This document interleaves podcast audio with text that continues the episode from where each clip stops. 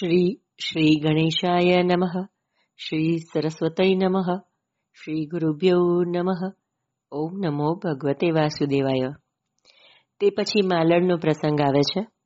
વ્રજમાં સુખિયા નામની માલણ રહેતી હતી. તે રોજ કૃષ્ણ કથા સાંભળે. તેની ભક્તિ વ્યસનરૂપ થઈ હતી. તુકારામને એવી વ્યસનરૂપ ભક્તિ સિદ્ધ થઈ હતી. તુકારામે કહ્યું છે, પડલે ઇન્દ્રિયા સકડા વળણ બધી ઇન્દ્રિયોને એવી ટેવ પડી ગઈ છે કે તેઓ ઈશ્વર ભજન કર્યા વગર રહી શકતી નથી.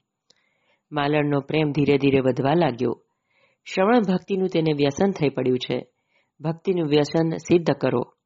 બીજું કોઈ વ્યસન ભક્તિમાં વિઘ્ન કરે છે. વ્યસન કરવું હોય તો ભક્તિનું જ કરો. વિદ્યા વ્યસનમ અથવા હરિપાદ સેવનમ વ્યસનમ. સેવા અને સ્મરણનું વ્યસન તે જ સાચો વૈષ્ણવ.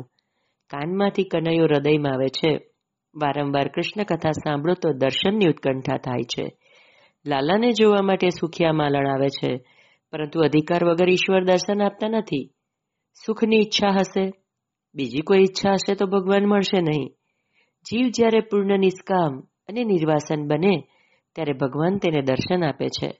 ઈશ્વર સિવાય બીજી સૂક્ષ્મ વાસના પણ હશે, ત્યાં સુધી ઈશ્વર દર્શન આપશે નહીં. સુખિયા માલણ રોજ નંદબાબાના ઘર પાસે આવીને ઊભી રહે. પણ કનૈયો બહાર આવતો નથી. માલણ ભૂદેવ પાસે ગઈ. જઈને પૂછ્યું, મને કનૈયાના દર્શનની લાલસા છે? મને ઉપાય બતાવો કે જેથી કનૈયાના દર્શન થાય. ભૂદેવને આનંદ થયો. લાયક જીવ છે. ભૂદેવે કહ્યું, ઘરમાં બાલકૃષ્ણની સેવા કરજે. સેવા સ્મરણથી કનૈયો પ્રસન્ન થશે. સેવા સ્મરણ ઈશ્વરને વશ કરવાનું સાધન છે. સેવા સ્મરણનો આગ્રહ રાખો. ભગવત દર્શનનો આગ્રહ ન રાખો. જીવ લાયક થાય એટલે ભગવાન દર્શન આપે છે. ઘણા સાધુઓ લાલાના દર્શન કરવા આવે છે.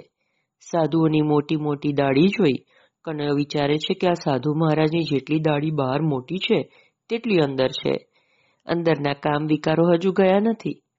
યશોદામાં કોઈ વખત પરણાઈ કનૈયાને બહાર ખેંચી લાવે તો કનૈયો માની સાડીમાં મોં છુપાવી દે અને સાધુને પીઠ બતાવે. આ હજુ લાયક થયો નથી. એ તો તનકી પણ જાણે અને મનકી પણ જાણે. લાયક થયા વગર ઈશ્વર દર્શન આપતા નથી. માલાણે કહ્યું, હું સેવા કરી શકું તેમ નથી. અમે ગરીબ છીએ. બુદેવે કહ્યું, તો તું એકવીસ હજાર જપ રોજ કરજે. કંઈક સાધન તો કરવું જ પડશે. સાધન વગર ઈશ્વરને દયા આવતી નથી. સાધન કરતા દીન થઈ જીવ રડી પડે, ત્યારે ઈશ્વરને દયા આવે છે. કથા વાંચ્યા સાંભળ્યા પછી કંઈક નિયમ લેજો. કથા માર્ગદર્શન આપે છે. કથા સાંભળ્યા પછી કંઈક પણ સાધન કરો. માલણને અનેક સાધનો બતાવ્યા, પણ માલણ ના પાડે છે. છેવટે બ્રાહ્મણે કહ્યું, તારાથી કાંઈ ન થાય તો છેવટે નંદ બાબાના રાજમહેલની રોજ એકસો આઠ પ્રદક્ષિણા કરજે. ત્રણ વર્ષ સુધી આ પ્રદક્ષિણાનો નિયમ રાખજે, કનૈયાને દયા આવશે. માલણ તે પ્રમાણે પ્રદક્ષિણા કરવા લાગી. રાજન એકસો આઠ પ્રદક્ષિણા રોજ કરે છે, રોજનો નિયમ છે. મનુષ્ય ઘણે ભાગે વ્યવહારના કામ નિયમસર કરે છે. તેમાં ભોજન તો સમયસર જ જોઈએ. મનુષ્ય ભોજનમાં નિયમ રાખે છે, પણ ભજનમાં તે નિયમ રાખતો નથી.